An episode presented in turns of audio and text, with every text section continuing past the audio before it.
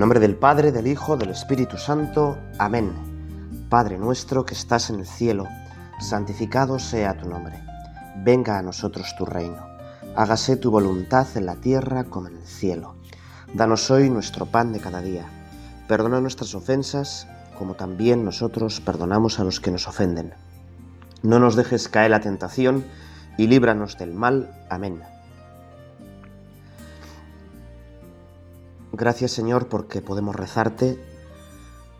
Creemos que estás de verdad escuchándonos, mirándonos con amor, ya sea que estemos pues, rezando con este audio delante de ti, delante del sagrario, en una iglesia o en nuestro cuarto o quizá caminando.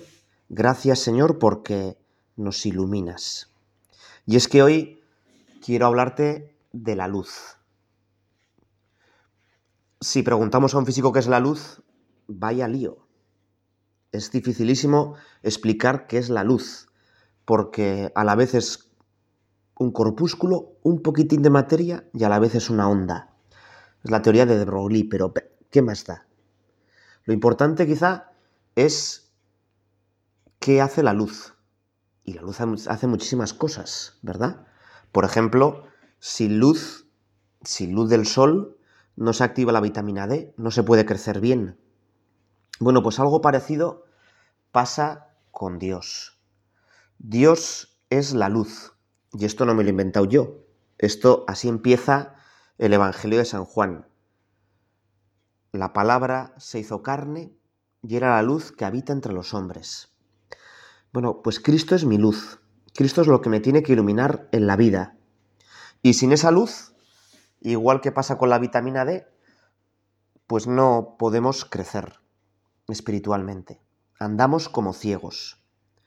Hoy queremos rezar con un texto del Evangelio de San Marcos, siguiendo este Evangelio de San Marcos que estamos meditándolo, que nos habla de la luz. Te lo voy a leer. También les dijo Jesús, ¿acaso se enciende una lámpara para taparla con una vasija o meterla debajo de la cama. ¿No se enciende la lámpara más bien para ponerla en el candelero? Pues nada hay escondido que no haya de ser cubierto, descubierto, ni nada hay en secreto que no haya de salir a la luz. Si alguien puede entender esto, que lo entienda. También les dijo, prestad atención a lo que oís. Dios os medirá con la misma medida con que vosotros medís a los demás, y lo hará con creces. Porque al que tiene, se le dará más todavía. Pero al que no tiene, hasta lo que tenga se le quitará. Bueno, es este lenguaje un poco paradójico de Jesús. En otras traducciones, pues nos habla de que nadie mete una lámpara para meterla, taparla con un celemín, Aquí ha traducido vasija. Bueno, es lo mismo. El celemín era un cajón, de madera o de otros materiales, en el que se guardaba el grano. Claro, si alguien enciende una vela y le pone encima un cajón gigantesco de madera, pues no hay oxígeno y se apaga, ¿no? Bueno, fijaos que no sé si habéis tenido la experiencia de ir al monte y, bueno, pues perderos un poquitín y que el crepúsculo os va acercando cada vez se ve menos, las sombras cada vez son más largas y poco a poco se va haciendo de noche.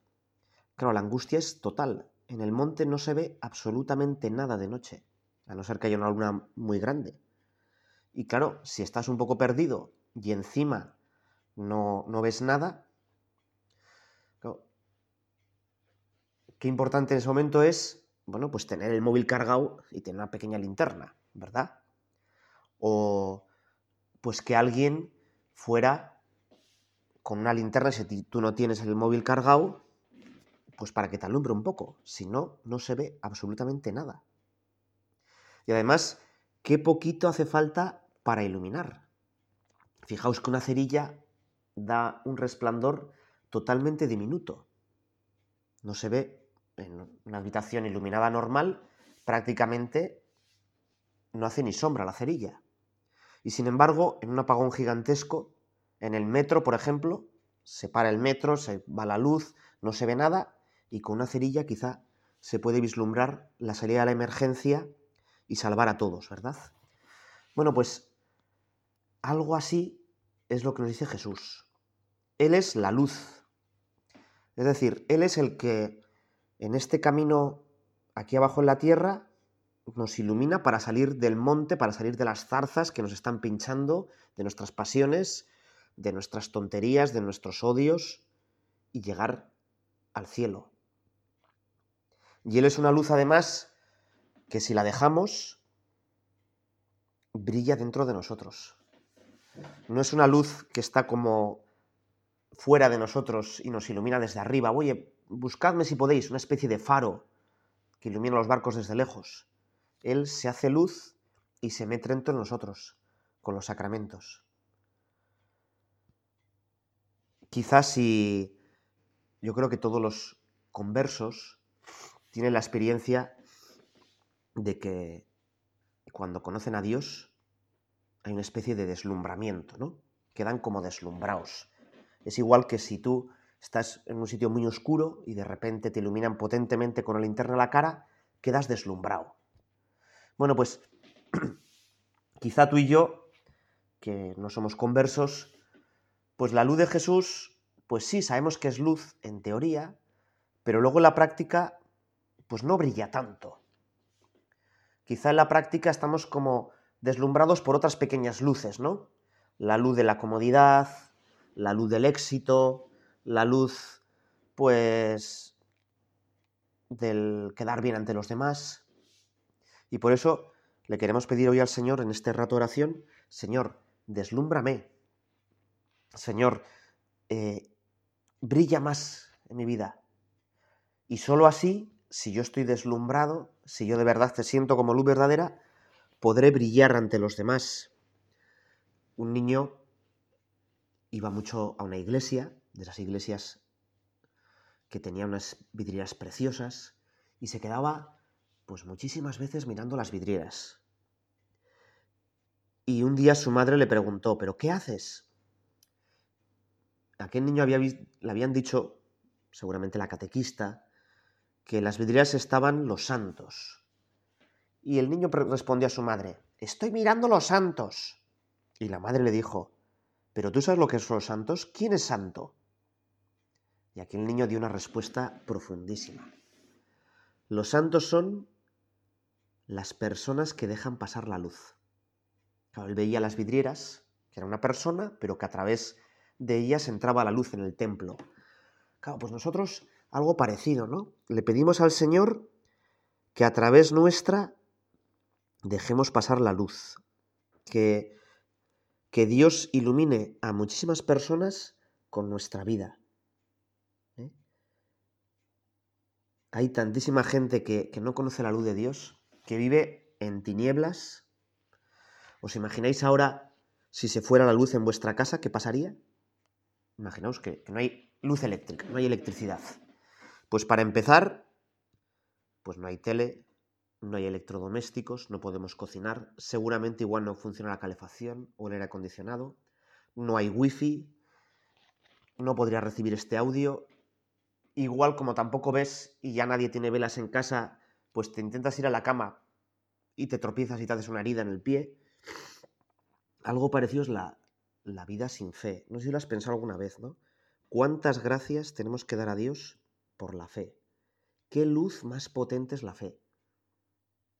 ¿Qué suerte tenemos de creer de verdad en Dios? ¿Qué suerte tenemos de, de saber que Dios nos quiere siempre, pase lo que pase? Que nos ha preparado una vida eterna, que todo lo de nuestra vida se lo podemos ofrecer a Dios, incluso las cosas malas. ¿Cuánta luz tiene eso? ¿Cómo cambia la vida?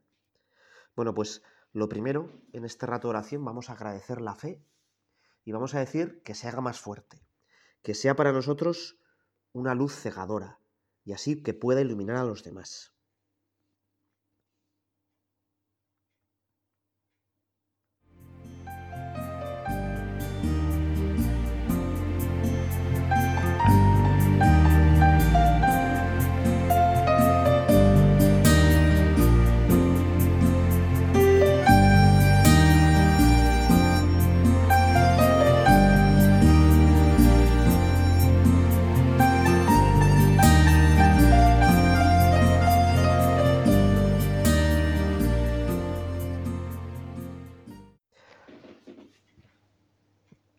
Fíjate que tenemos tantísimas expresiones con la luz.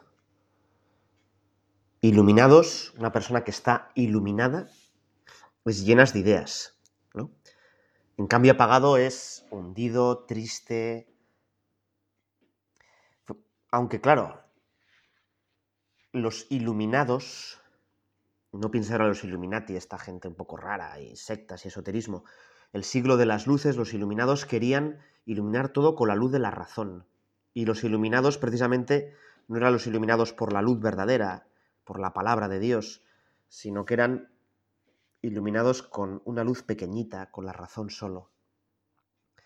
Nosotros también tenemos que iluminar nuestra vida con la razón, pero que sobre todo iluminemos nuestra vida con la razón que descubre a Dios. La verdadera sabiduría, cuyo símbolo era el búho, el mochuelo, de, Palas Atenea para los griegos, era al final en todas las cosas descubrir un orden, una armonía que le había puesto Dios. Y eso también es una gran luz. Y la creación nos está hablando de Dios. Y cuando vemos un bonito amanecer, cuando vemos un paisaje, qué fácil es pues rezar, ¿no? Y decirle gracias, Señor. Bueno, pues la sabiduría es que no solo en los amaneceres, en las fotos así como de postal, veamos a Dios, sino que detrás de todas las cosas veamos a Dios, ¿no? Decía Platón, Platón también pensó mucho en esto de la luz. Fácilmente perdonamos a un niño que teme la oscuridad. Y de toda la oscuridad nos da un poco de miedo. La gran tragedia de la vida es que los hombres le temen a la luz. Y en nuestra sociedad quizá pues nos pasa un poco esto, ¿no? Eh, precisamente estábamos hablando de los iluminados del siglo de las luces. Al final esos iluminados lo que querían es darle la espalda a Dios, a la iglesia, la consideraban como anticuada. Y muchos de nuestros amigos, mucha de nuestra gente que nos rodea, con la que trabajamos, con la que estamos, pues piensan en el fondo un poco eso, que la religión es una cosa del pasado y que ahora la ciencia, la razón, mis fuerzas me pueden iluminar. Por eso, pues con el Papa tenemos que, y con todos los papas de, de este siglo y del pasado, tenemos que hablar de que necesitamos una nueva evangelización. Es decir, si Dios es la única luz que brilla en el mundo, necesitamos que esa luz llegue a muchísima gente. Tú y yo que tenemos fe, que estamos rezando aquí a Dios, no puede ser que nuestra fe sea una cosa que se quede en el interior. Hay tantísima gente que se está perdiendo lo mejor de su vida.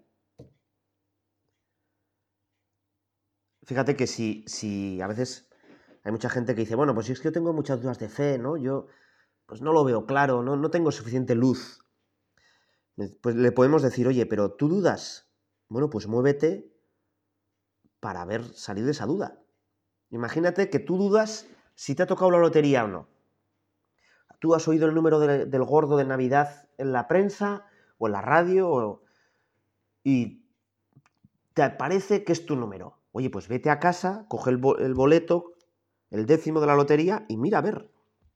Y aquí lo mismo, que dudas, pues pon más empeño en, en intentar salir de tus dudas, en intentar descubrir esa luz en quitarte las vendas de los ojos o quizá pues esas cataratas que no nos dejan ver la luz. Hablábamos de la nueva evangelización, ¿no? Cuando el día que terminaba el Concilio Vaticano II, el 7 de diciembre de 1965, Pablo VI decía lo siguiente, ¿no? Todo el concilio se reduce a su definitivo significado religioso, que no es otra cosa el concilio que una potente y amistosa invitación a la humanidad de hoy a encontrar de nuevo, por la vía del amor fraterno, aquel Dios de quien alejarse es caer, a quien dirigirse es levantarse, en quien permanecer es estar firme, a quien volver es renacer, en quien habitar es vivir. Bueno, estas últimas frases que ha dicho me parece precioso, ¿no? O sea, vivir de verdad, hay un chiste, ¿no? ¿Tú dónde, dónde vives? Bueno, vivir, vivir, vivir. Yo vivo en las Seychelles, ¿no? En mi casa habito, ¿no? voy, voy, tirando más o menos, pero vivo solo en vacaciones. No, bueno, pues yo vivo de verdad, iluminado por esa luz, cuando vivo en Dios. Cuando estoy metido en Dios, ¿no? Yo cuando vuelvo a Dios, renazco. Qué bonito, ¿no? Cuando permanezco en Dios estoy firme. Cuando me dirijo a Él me levanto de mi pecado, de mi orgullo, y cuando me alejo caigo. Bueno, qué bonito. Bueno, pues, claro, en el fondo, esa nueva evangelización es una potente y amistosa invitación con nuestra vida, con nuestro modo de ser, ¿no? A encontrar de nuevo a Dios. Y aquí el Papa Pablo VI dice, por la vía del amor fraterno. Claro, si nosotros queremos ser luz, pues tenemos que iluminar con nuestras buenas obras. Ya lo dice Jesús en el Evangelio, ¿no? Brille vuestras buenas obras para que todos vean, las vean y así seréis luz entre los hombres, ¿no?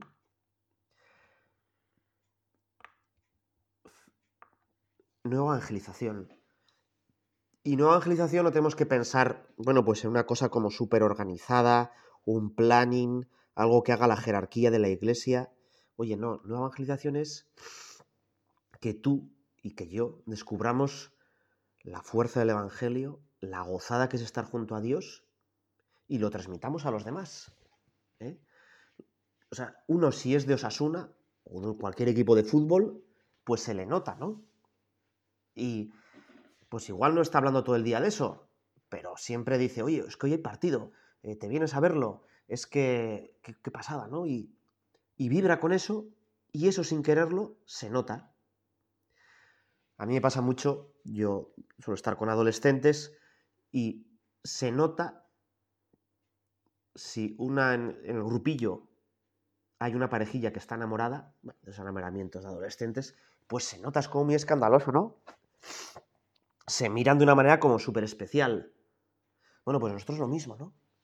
Se tendría que notar que estamos enamorados de Dios. Se tendría que notar cuál es nuestra afición. Te voy a contar una anécdota de, de Osasuna. Yo antes iba bastante al estadio y era un encuentro, Osasuna, bueno, pues no es un equipo demasiado bueno y era un encuentro absolutamente horrible, ¿no? Iban empate a nada, Mm, nada, que ellos no jugaban nada, eh, intentaban que no les metieran gol y ya está. Y por fin le metieron un gol a Osasuna. Era la tarde de un domingo, yo creo que de noviembre, fría, gris, goteaba, llovía un poquito. Eh, y entonces quedaban 10 minutos y lo más lógico hubiera sido, bueno, pues chico, ya hemos perdido. Pues mira, nos vamos a casa, ¿verdad? evitamos el atasco que va a haber a la salida del estadio y ya está. Y nos vamos a casa un poco tristes y alicaídos y ya está. Bueno, pues en ese momento el graderío sur, que es el que más animaba, se pusieron todos de pie, se juntaron y empezaron a animar, a votar, a... Venga, vamos todos allá una, ¿no? Y bueno, pues los jugadores sintieron que algo tenían que hacer, ¿no? Y le pusieron un poco más de ganas. Yo ya no me acuerdo si Osasuna empató o se fue también a casa perdiendo, que puede ser lo más normal, ¿no? Pero muchas veces yo he pensado esto, ¿no? A veces en la historia, pues nos ha tocado un tiempo ni más fácil ni más difícil que los demás, distinto. Un tiempo de un gran cambio, un cambio impresionante. Decía Benedicto XVI que no es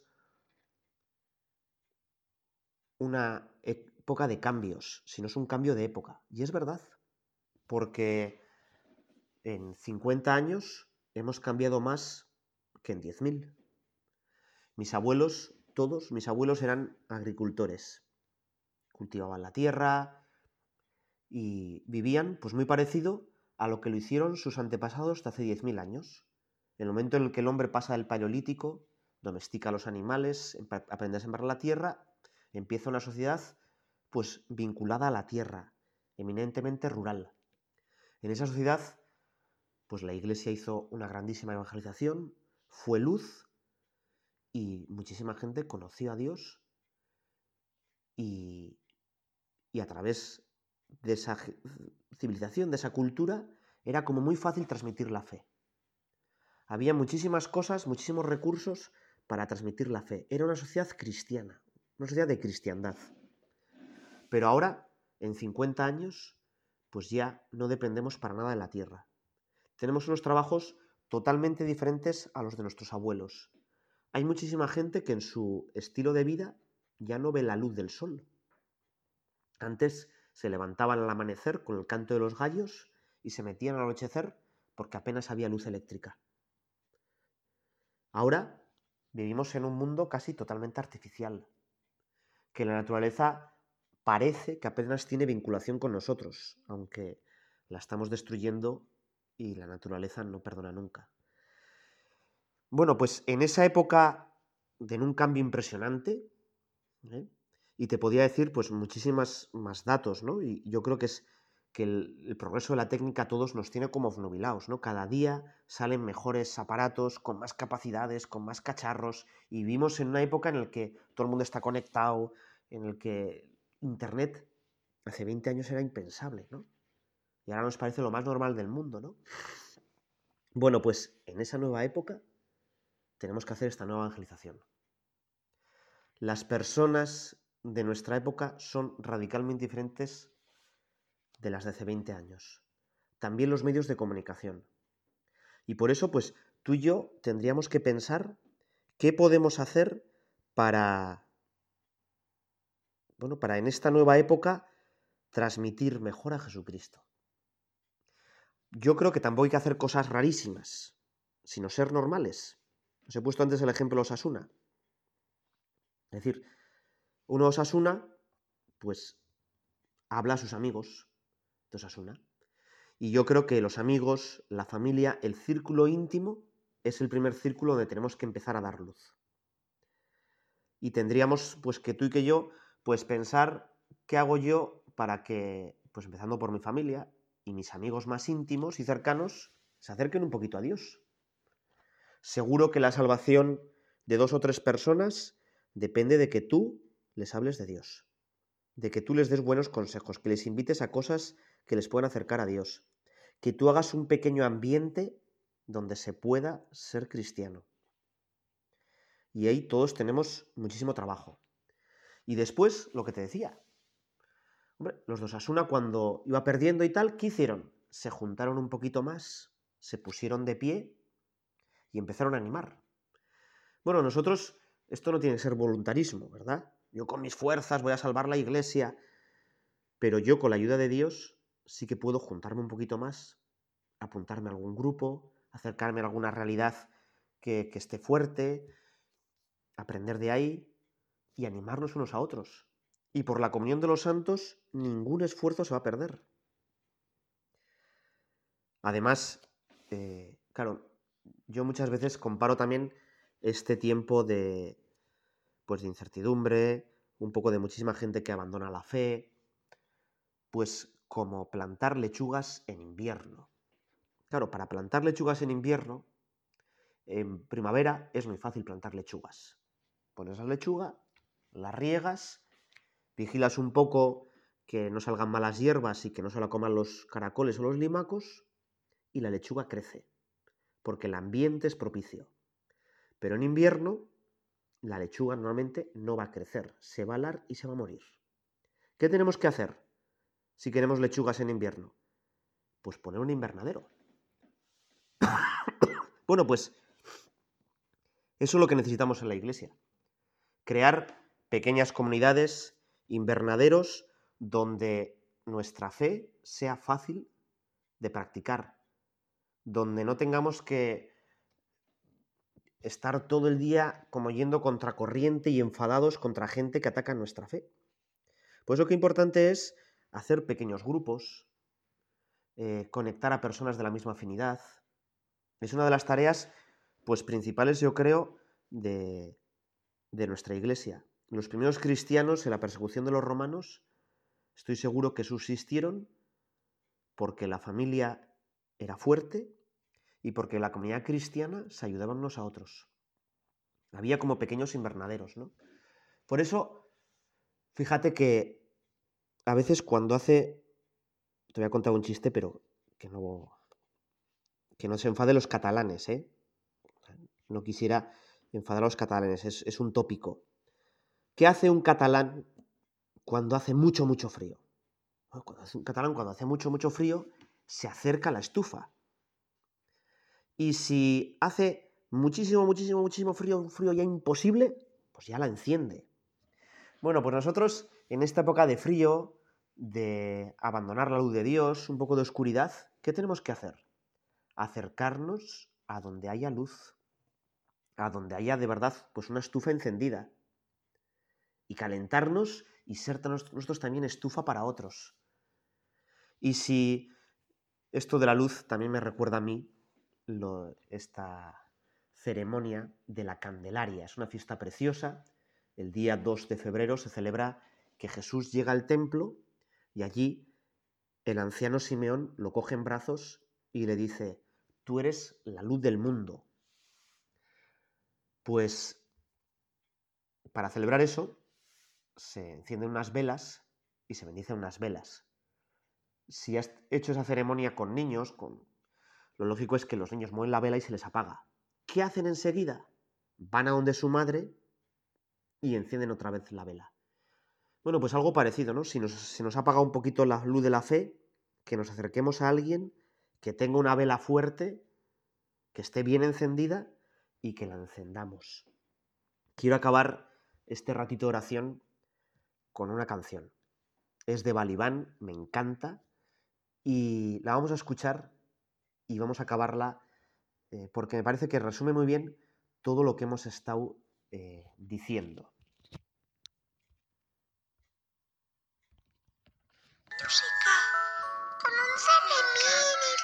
Es, es, una mujer y, y no ve mucho.